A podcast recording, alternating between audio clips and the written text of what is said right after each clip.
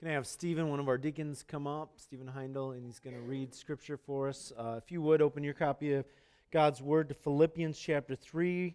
Uh, we're going to read verses 1 through 11. If you would stand as we read that. Philippians chapter 3, 1 through 11. Finally, my brothers, rejoice in the Lord. To write the same thing to you is no trouble to me and is safe for you.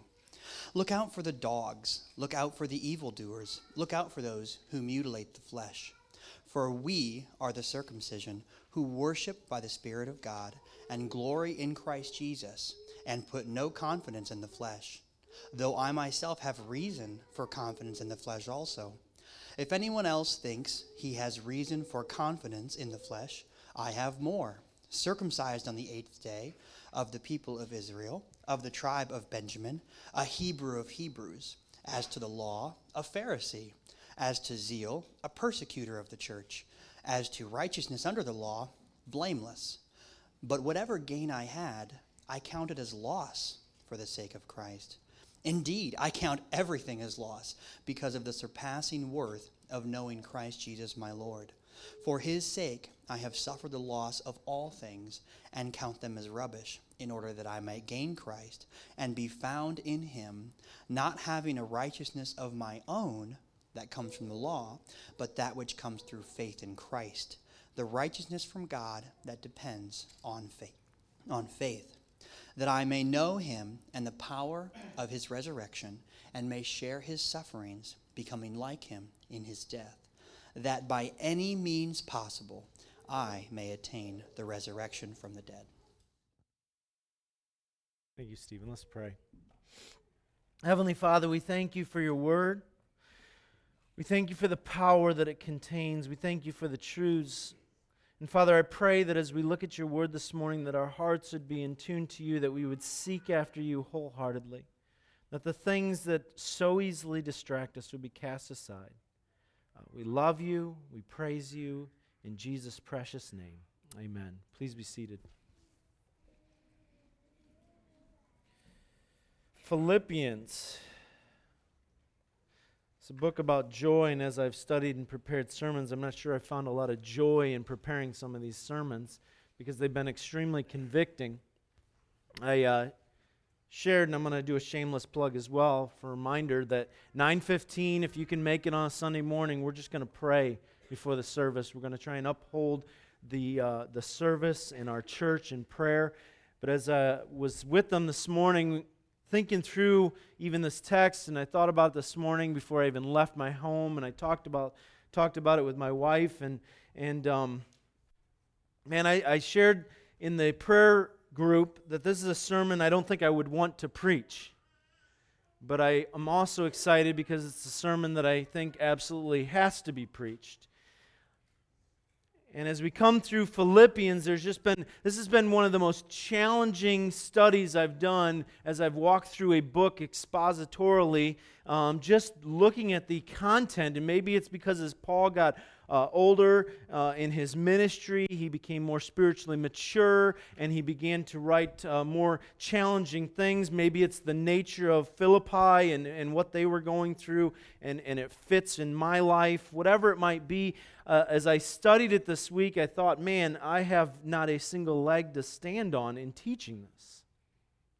And it got me to thinking, and, and you know, the basic premise of what we want to look at this morning is the value of Jesus Christ. How can we put a value on him, and, and what does that look like? I thought of, you know, uh, to, to tie it into today with Mother's Day, you know, we look at, you know, whether you are a mother or not, I can promise you we all have a mother, or else your name is Jesus. Well, and even he had a mother.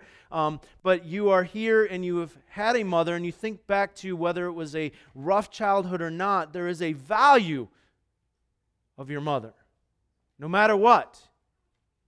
And for those of us who have had the blessing of a mother that we have such a intimate relationship, we think of the value of our mother and it is infinite, right? We, we put so much in that and we examine it and we think of the value of, of what being a mother means to me as a son and, and how that value um, gives me an appreciation for my mother. And so we look at this text, and I want us to think through the value of Jesus Christ, um, not just as a church, but in our own personal lives. What does that look like? And I think Paul lays out a, a, a very uh, compelling and difficult challenge for us. So we want to look through this this morning, and, we'll, and, and we're going to just kind of walk through the text. It starts in, in verse 1, and, and I apologize if you have ESV. I've got a different translation here because I left my ESV at home. Uh, it's the Holman Christian Standard. I'm sure it's still the Word of God. Uh, in addition, verse 1 In addition, my brothers and sisters, rejoice in the Lord. To write to you again about this is no trouble for me and is a safeguard for you. Watch out for the dogs. Watch out for the evil workers. Watch out for those who mutilate the flesh. For we are the circumcision, the ones who worship by the Spirit of God and boast in Christ Jesus and do not put confidence in the flesh. Pause there. Uh, I had my staff commenting. Uh, we were commenting earlier as we were preparing for Mother's Day, looking ahead, and thought this is a great passage for Mother's Day, talking about dogs and those who mutilate the flesh and uh, thought, man, this would really fit well um, for Mother's Day. Um, but I want us to walk through this, and I really do feel like there is some value here. We, we teach you the word regardless of what day it is. Um, but the first thing Paul wants to share with us as we walk through this passage, and I want us to keep in mind that this is a book about uh, primarily our joy in the Lord. And so it is interesting that Paul first issues a caution here. There is a caution. And this caution has a couple of things. First, it is a reminder. Paul says, uh, In addition, my brothers and sisters, rejoice in the Lord. That is our reminder. Rejoice in the Lord. It is the objective of our faith that when we realize what the Lord has done in our life, we ought to be filled with rejoicing, right? I mean, that's one of the things that Paul is going through in this book. He's saying this is what true Christian joy is all about, that we would rejoice in the Lord. Maybe this is part of why sometimes this book has been difficult for me as I walk through difficult stages of life. You look at it and you say, okay, Lord, I see what you're saying, that, that my joy comes not from my circumstances, but in you. And so Paul says, uh, uh, I want to remind you, and, and by the way, he says, I, I write this, and he says, to write to you again is no trouble for me and is a safeguard for you. It, Paul says, here's the caution. I want you to remember our goal, our walk of faith is about rejoicing in the Lord, and I'm going to remind you. Because there's nothing wrong with reminders. We need constant reminders. As a man, I need to be reminded of things that I am supposed to do at home because I forget them. It might have something to do with the several concussions I've had, but I'm not going to blame it on that. I'm going to blame it on my fact that I forget things very quickly. We need to be reminded. So, so as we walk through the passage, basic exposition here, exegesis, is that Paul is going to remind us with a caution rejoice in the Lord because we need to hear it. We need to be reminded of it because when we begin to get discouraged, it's almost like the psalmist in Psalm 42 where he's pepping himself up. He says, uh, uh Why are you so downcast, O my soul? Put your hope in God. Remember, remember. Remember these things because this is going to get really, and, and, I'm, and I'm I'm warning you right now, this is going to get intense because it was intense for me. So, reminder rejoice in the Lord. But then he goes on, he says, he, he not only gives us a reminder, but he gives us a regard. He says, Watch out. Watch out for dogs and for evil workers, and watch out for those who mutilate the flesh. Watch out for the things that creep in and cloud or push out the gospel, because they will steal our joy. When things of this world begin to come in and, and cloud out the gospel, the gospel truth that we have, that we are redeemed by the blood of Jesus Christ, when these things come in, they will creep in and they will push away our joy. And so, Paul, in writing to the Philippians, and you know, just a basic uh, uh, uh, uh context here, the, uh, people had come into the church, just like all the churches that Paul had preached at, and, and these guys, by the, they were called Judaizers, would come in and they would say that here's the truth the gospel is Jesus, plus you have to also obey the works of the Old Testament law. And so they would add things to the gospel. And so Paul says to us, watch out. And, and I find it interesting. You could kind of break this down into three categories. Watch out for people. People like these Judaizers. He says, Watch out for the dogs. And it's an ironic use in the terminology here that he calls them dogs because if, if you uh, think through what the, the Jewish culture, they would have looked at the Gentiles and viewed them as dogs. And so now Paul flips the script and says, Those Jews who think that they are something special, they are dogs.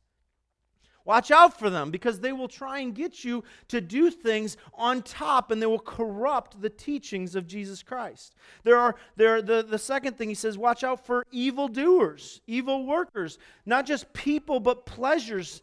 Pleasures of this life come in, they creep in, and they take us away from the truth of the gospel because we become so uh, focused on fulfilling myself rather than understanding the reality of the gospel. Pleasures Watch out for the mutilators of the flesh. Watch out for philosophies that come in, thoughts and ideas. Um, there was a, uh, around the 15th century, there was a group of monks that began to, to teach this idea of, of, of holiness is, is what's called asceticism, where you would beat your flesh in order to uh, take out the, the sinfulness of my flesh so that I might be more holy with God the mutilators of the flesh would come in and they would say, You need to, to realize that your flesh is sinful and there's truth that. And so, therefore, you have to do these things in order to be more holy. So, Paul says, Watch out. Remember, remember the objective is to rejoice in the Lord for what he has done. Watch out for these things. And, and then he offers a reason. Look at the end, verse 3. He says, For we are the circumcision, the ones who worship by the Spirit of God we boast in Jesus Christ and put no confidence in the flesh. Here's the reason the flesh is what draws us away from the Lord, and it will always diminish our joy. If we paused right here and ended our sermon, this is what I want you to take away from this first part as Paul is reminding us. The attachments of this world will always draw us away from Jesus Christ.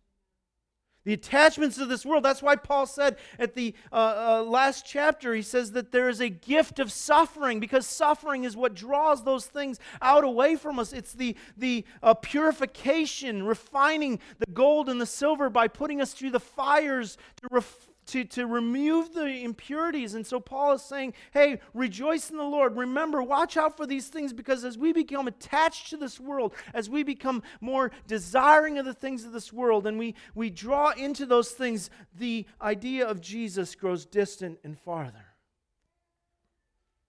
And so Paul offers this word of caution, but then he goes on and he offers a challenge. And, and the, the text here is amazing to me. Paul says in verse 4 Although I have reason for confidence in the flesh, if anyone thinks he has grounds for confidence in the flesh, I have more. Paul lays down the challenge here. The, the, the, the, wording in the original language literally means if anyone out there, anybody out there thinks that they are more holy and have more ground to stand on, I challenge them to come to the front and, and put it to the test. I've got more than anybody, is what Paul says. I have more. I uh, always laugh when I see this uh, around Mother's Day, this job application. I don't know, maybe you've seen it.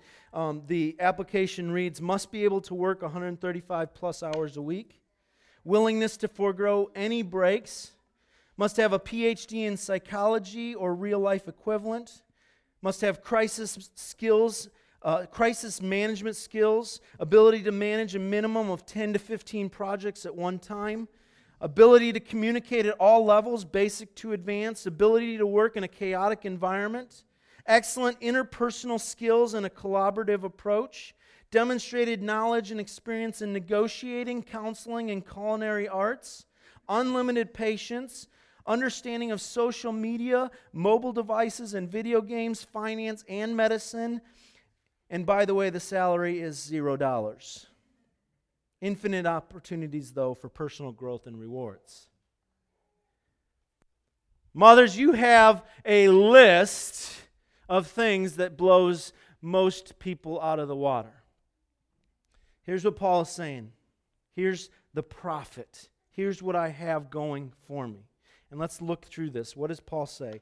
Here's the list Paul says, Although I have reason for confidence in the flesh, if anyone thinks he has grounds for confidence in the flesh, I have more. So he starts out and he says, Circumcised on the eighth day of the nation of Israel, of the tribe of Benjamin, a Hebrew of Hebrews, regarding the law, a Pharisee, regarding zeal, persecuting the church, regarding the righteousness that is in the law, blameless. Paul lists out for us uh, five things. Five things. Number one, he tells us his pedigree. He was of the people of Israel. Paul was of the chosen people, right? The nation of Israel. They were called out from the world, that God spoke to Abraham and said, You will be the father of my people. Paul was born into that. And it says on the eighth day he was circumcised. What he was saying is, I was born into it. I, from the very beginning, I had a family heritage. My pedigree is that of the chosen people. I was a Jew. I had family heritage.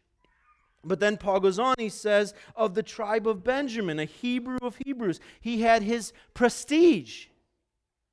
Paul was of not just the nation of Israel, but he was of the tribe of Benjamin. You realize that the tribe of Benjamin was the ones that remained faithful to David, King David, when he uh, was kicked out and, and, and uh, his son uh, uh stepped in. Do you realize the tribe of Benjamin was the tribe from which the very first king of Israel was selected? And you know what his name was? Saul. Hmm, what was Paul's name before his conversion? Saul. He was most likely named after the very first king of the nation of Israel. He was of the tribe of Benjamin. This tribe carried weight.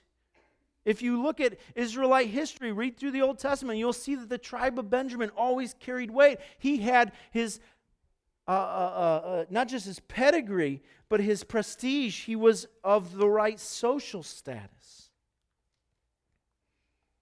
Then you have his position. It says, in regards to the law, a Pharisee. And we hear the word Pharisee, and we think right away what? Hypocrite. But you have to remember that in Paul's day, Pharisees were viewed with utmost regard because they were students of the Word, they were scholars of the Word, they were ones who knew the Word inside and out. They weren't just viewed as these hypocrites. They were viewed, and, and if you look at, at Paul's position, a Pharisee, he had biblical knowledge. He was top educated. He, was, he studied in Jerusalem under Gamaliel, who would have been the chief priest. I mean, he had elite opportunity. He knew Greek, he knew Hebrew, he knew Latin, he knew the culture when he went to, uh, to Greece. And, and in Athens, he, he knew their, their poets, he knew their, their, their uh, history. He was a well known student. Paul was this elite person. His position, he was in line to be a part of the Sanhedrin. This is something that is rare and exclusive. He was also by birth a Roman citizen. Paul had elite status.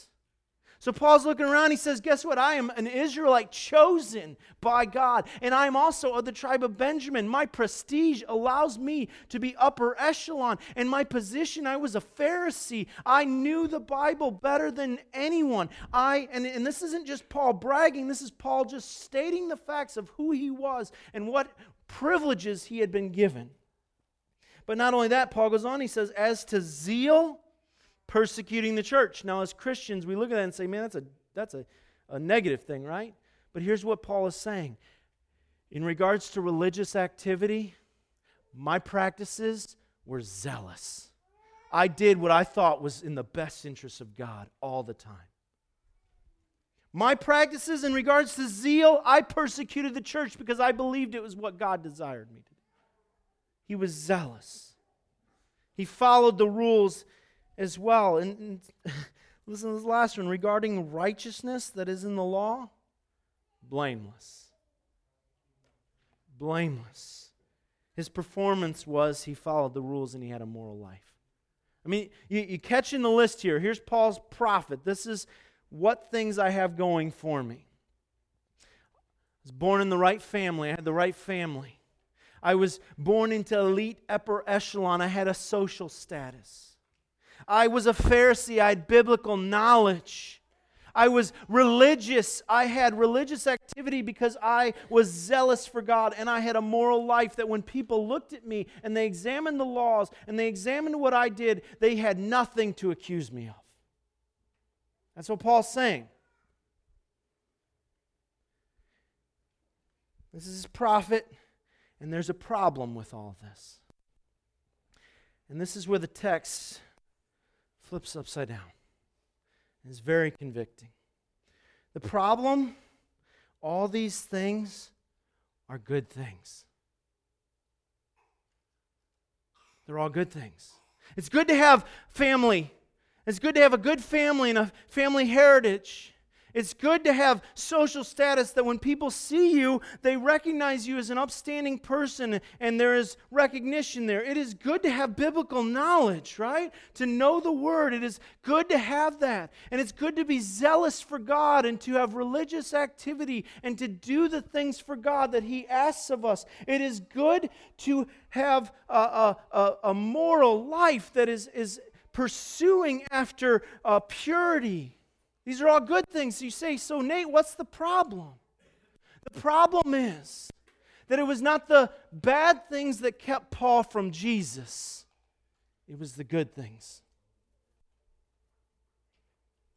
Brothers and sisters, this is important and you need to let it sink in. It was not the bad things that were keeping Paul from Jesus Christ, it was the good things that were keeping Paul from Jesus Christ. It is impossible, and it is totally possible for somebody to have a good family, to have a moral life, to have religious activity, to have uh, a good social standing. It is possible to have all these things and not know Jesus Christ. It is possible to walk through life attending church and giving money to the poor and to do good things, and for your life at the end to be declared a complete waste. That is scary. I hope and pray as I walk through this. Man, I just kept walking through this text this week and I kept thinking about this. It is possible. Because notice what Paul says. He says, But everything that was gained to me, this list, I count to be loss. It's possible to serve in your church as an elder and a deacon. It is possible to do all these things and for all of those things to be counted as loss when we get before the Father in heaven. And so Paul does some counting for us. You notice in the text, Paul counts three times for us. Three times he uses the word count. I think of raising my children, and one of the things that I think of is I have 17, 18, I don't know how many years of influence. I want to make it count for something. When we live our life, we have so many days, right? We want to make our life count for something. The thing I always hear, and, and I don't care whether the social things are true or not, the thing I always hear about millennials is they just want to make their life count for something, which is very applaudable. And so when we get through life and as we walk through life, we ought to be asking ourselves, what counts?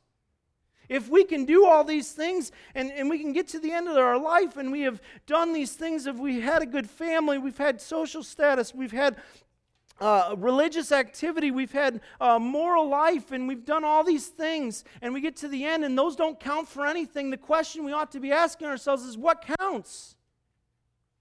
Right? What counts? Listen to what Paul says.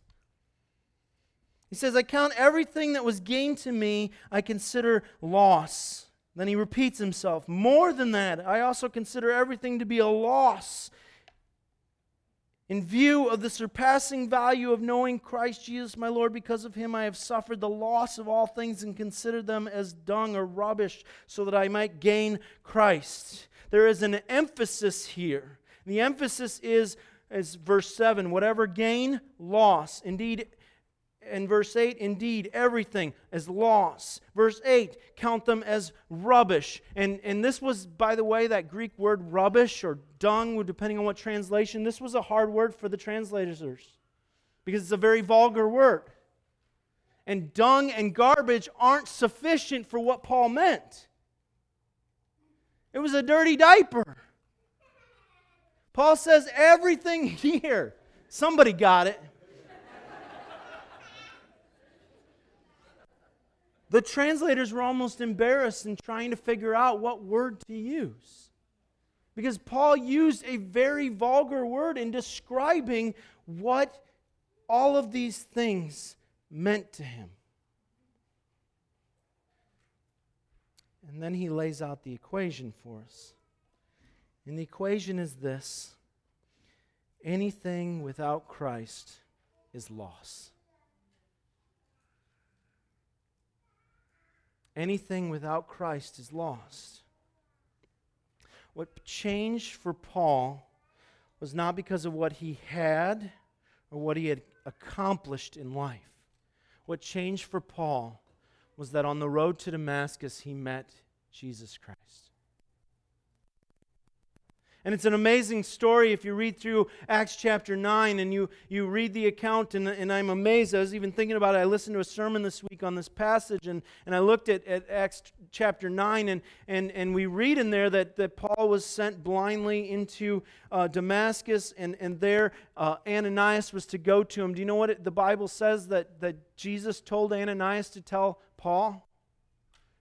Tell him what things he must suffer for my sake. What, what does that conversation entail? I mean, he tells him, tell him what things he must suffer. Did, did Ananias, was he given some insight into what Paul's life was going to be like? That he would be beaten, shipwrecked, uh, stoned, that he would have all these things, imprisonments, and, and all these things happen to him? Was, I mean, we don't know. I mean, it could be speculation, but it says, tell him what things he must suffer for my namesake. And as, as Paul is blind, contemplating Jesus Christ, I have made a mistake in following after the wrong gospel. And what amazes me is that Paul is told what things he must suffer, and from that moment on, Paul's life changed.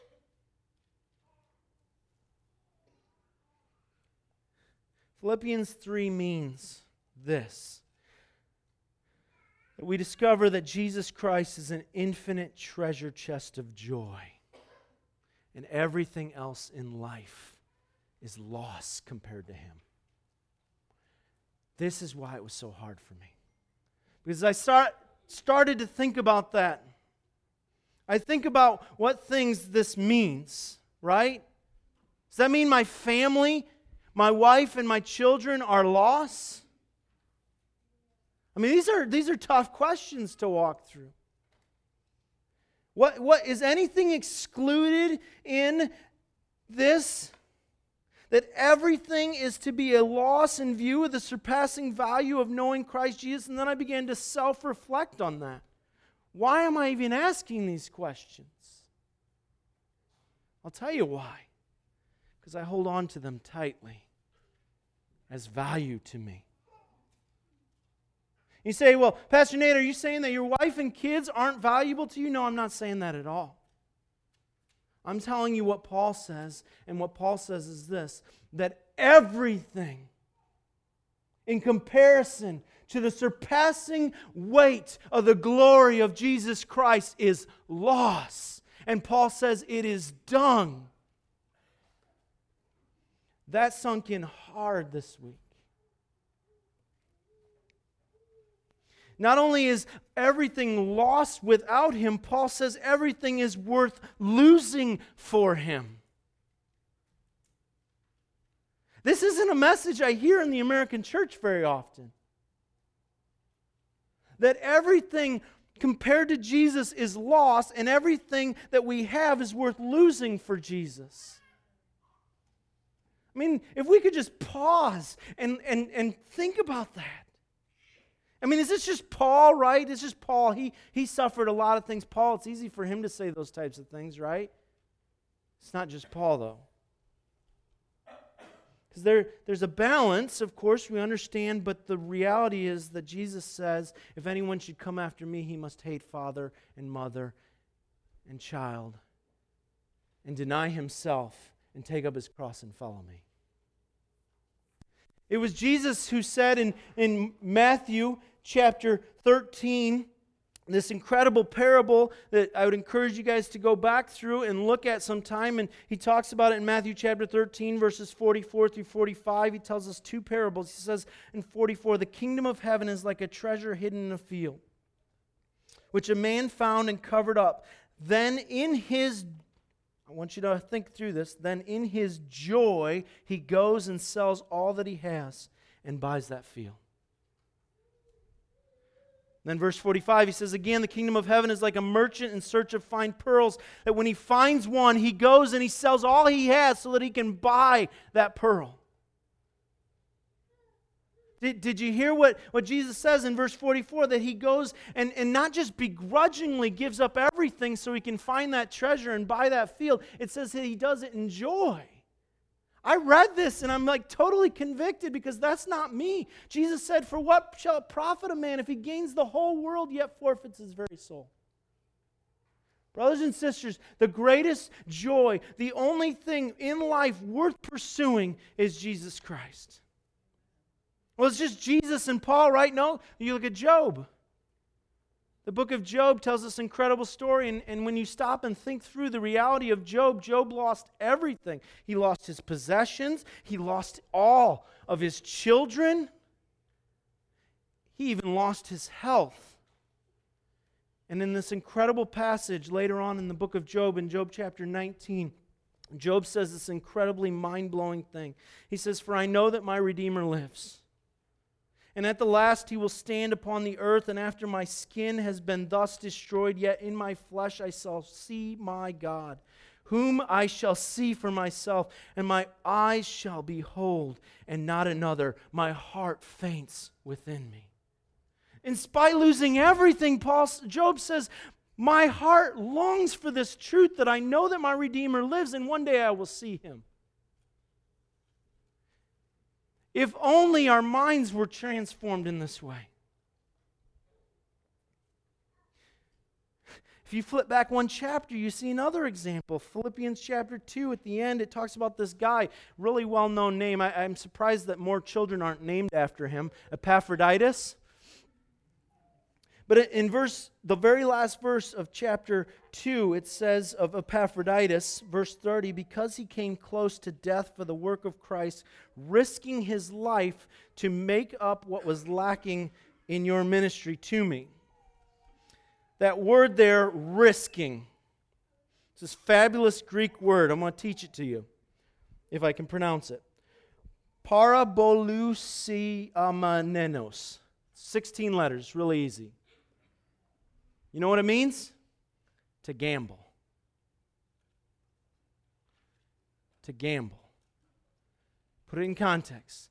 Epaphroditus gambled his life for Jesus. Epaphroditus gambled his life for Jesus. It was Jim Elliot who said he is no fool who gives, who, who, who is willing to risk losing what he has for that which he could never lose. So there's an emphasis here. Paul's emphasis is count your life, take account, look through what is your life, take stock of it, evaluate it, understand it, and count it. And know this here's the equation. Here's the algebraic equation. I was terrible at algebra. I'm, I'm, I hate math. I'm probably one of the few who got an, a degree in computer um, and only took one math class. Um, but here's the basic math for you anything without Jesus, loss. And anything you have is worth losing for Jesus. And so there is an endeavor here that Paul lays out for us. This should be our life calling in verses. Listen to what Paul says. He says, uh, Because of him, middle of verse 8, because of him I have suffered the loss of all things and consider them as dung so that I may gain Christ. And then verse 9 ought to be our endeavor. And be found in him, not having a righteousness of my own from the law, but one that is through faith in Christ. The righteousness from God based on faith. And I'm going to tell you why I don't like this translation already, because I don't like how this verse says. My goal is to know him in the power of his resurrection and the fellowship of his sufferings, being conformed to his death, assuming that I will somehow reach the resurrection from the dead. Paul's goal was that he may know him and the power of his resurrection and may share in his sufferings. That's our endeavor in life. Pursue him as your most treasured possession because the only thing that counts, notice what he says, that I may know him. The Greek word is gnosko, that I might through experience know him. That knowledge comes from having been and having done and having participated. That I may know him and the power of his resurrection. That I might know what the power of his resurrection does to a transformed life that I might know him in the power of his resurrection and share in his sufferings.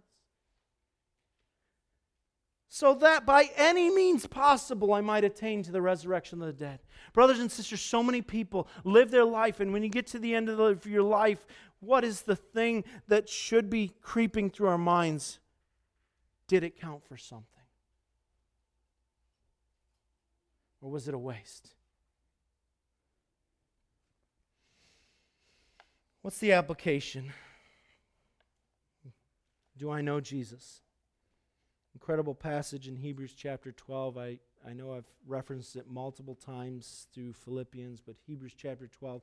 Consider him looking to Jesus, the author and finisher of our faith, who for the joy set before us endured the cross, scorning its shame, and now seated at the right hand of the throne of God. Consider him who endured such suffering from sinful men so that you do not become weary and faint hearted.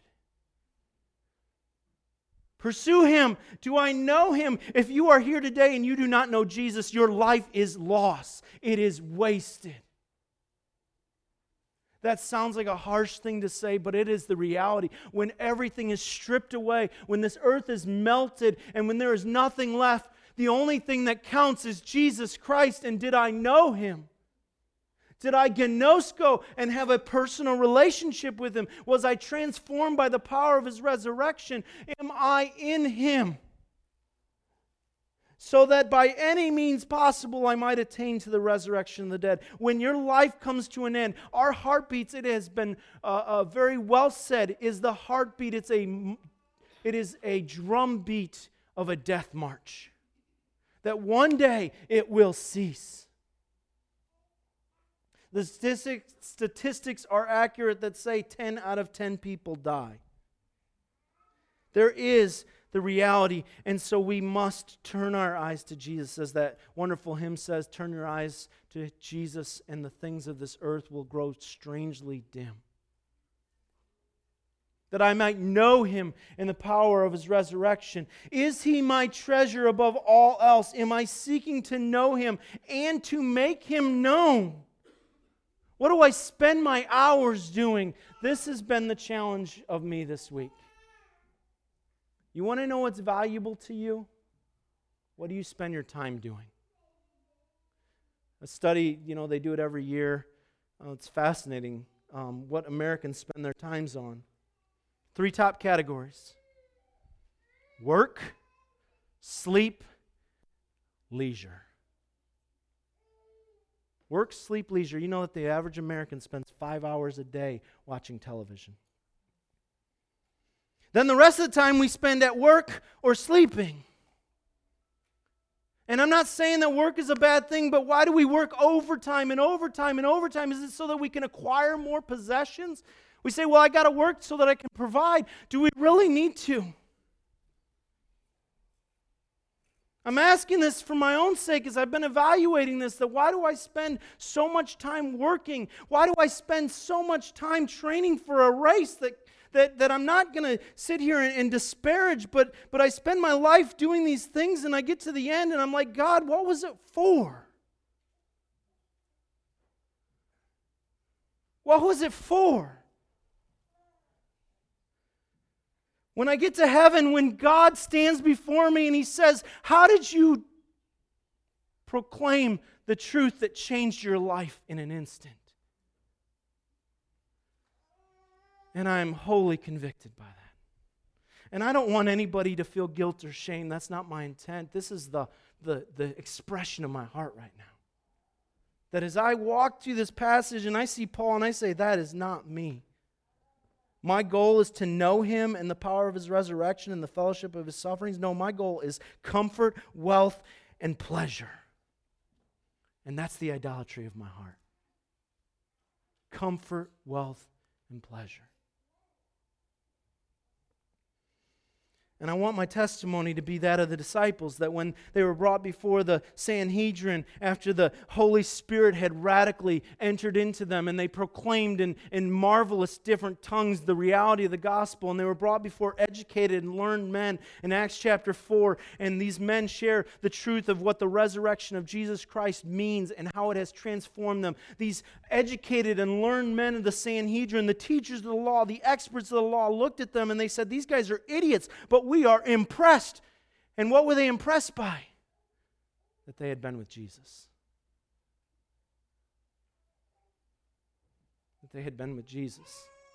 That Paul, towards the end of his ministry, after he returns uh, from his journeys and he's heading back to Jerusalem, and again, he's counting, he's counting all the time. He comes before the elders of Ephesus and they say to him, Please don't go to Jerusalem, don't go. And, and Paul says in this incredibly moving speech, he says, Listen to me, I know that when I go to Jerusalem, I'm going to face imprisonment and trial and the loss of all things. And he says in verse 24 of Acts chapter 20, But none of these things move me, neither count I my life dear unto myself that I might finish the task of testifying to the gospel of God's grace, the gospel of peace.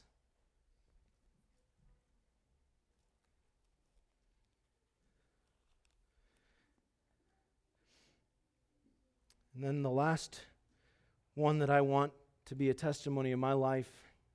There's this little obscure verse that has meant a lot to me from the Mount of Transfiguration, the account where Jesus stands before the disciples, Peter, James, and John. And, and, and we can read through that in Matthew chapter 17, this incredible story of how uh, Jesus was transfigured before them. And then at the end, they fall down on the ground and they are in fear.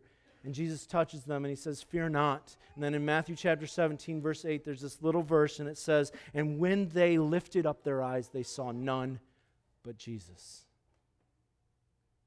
That's what I want people to say about Nate.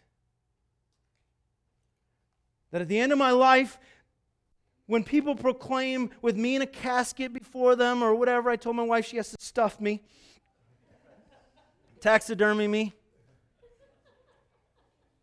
You can, you know, put me on the stage or something. Permanent influence.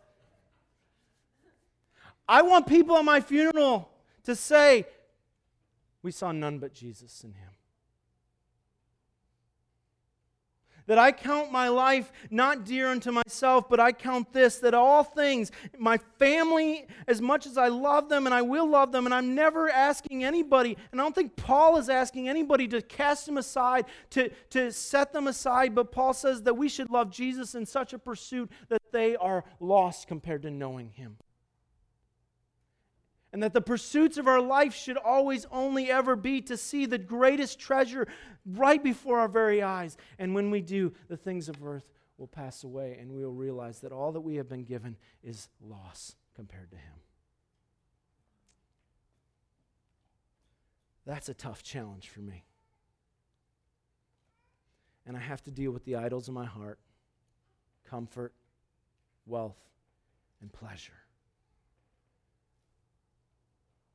But thankfully, the more we know Jesus and the more we dig into him, the less valuable those things become. Let's pray. Heavenly Father, we thank you. We thank you that we have the greatest treasure in this life and in the life to come. Father, I pray that our hearts would be to pursue you, that our life motivation would be that our life counts for something because we sought you. That we sought to know you in the power of your resur- resurrection and to share in your sufferings. And Father, I pray for any of us in here today that has put things before you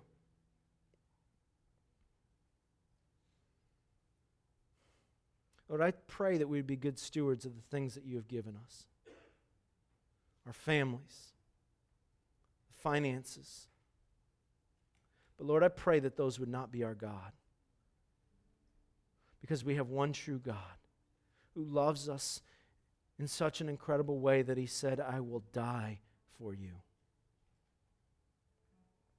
So, Lord, I pray that we would make that our pursuit. And if there is anyone in here today that does not know Jesus, and they realize that their life is counted loss, that it is a waste. Lord, I pray that today that they would know that they can come to a Savior who cries out for them. Come. Come, today is the day of salvation. He hears you and He loves you. And Lord, I pray for us, your people, that we would turn our eyes to you and that we would seek after you with our whole heart, willing to suffer the loss of all things for you. I pray in Jesus' name. Amen.